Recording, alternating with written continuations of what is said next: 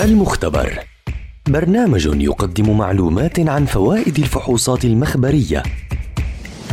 من تقديم الدكتور محمد عسعيس دكتوراه في المختبرات الطبية وأمراض الدم. المختبر برنامج يومي عبر أثير أجيال. أهلا وسهلا بمستمعي ومستمعات أجيال عبر منصاتها المختلفة.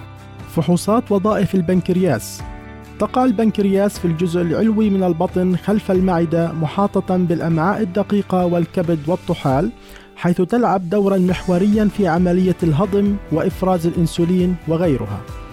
البنكرياس هي عبارة عن غدة صماء ولا صماء في نفس الوقت حيث تقوم بإفراز العديد من الإنزيمات والمواد التي تساعد في الهضم بالإضافة إلى إفراز العديد من الهرمونات مثل هرمون الإنسولين والجلوكاجون من أشهر الإنزيمات الهاضمة التي تفرزها البنكرياس هي التريبسين والكيموتريبسين والتي تقوم بهضم البروتينات بالإضافة إلى إنزيم الأمايليز الذي يقوم بهضم الكربوهيدرات والسكاكر أيضا بالإضافة إلى إنزيم اللايبيز والذي بدوره يقوم بهضم الدهون. بالإضافة إلى ذلك تحتوي البنكرياس على خلايا متخصصة تسمى جزر لانجرهانس تقوم بإفراز الإنسولين مباشرة في الدم والذي بدوره يقوم بخفض مستوى السكر في الدم من خلال المساعدة في إدخال السكر إلى الخلايا وتحديدا العضلات والكبد.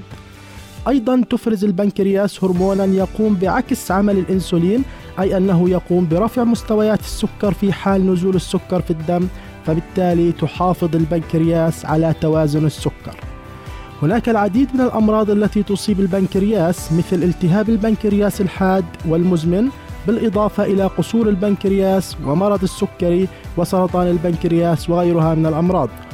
هناك العديد من الفحوصات التي تجرى لتقييم وضع البنكرياس أهمها فحص الأميليز واللايبيز وفحص الإلاستيز والإنسولين وغيرها من الفحوصات.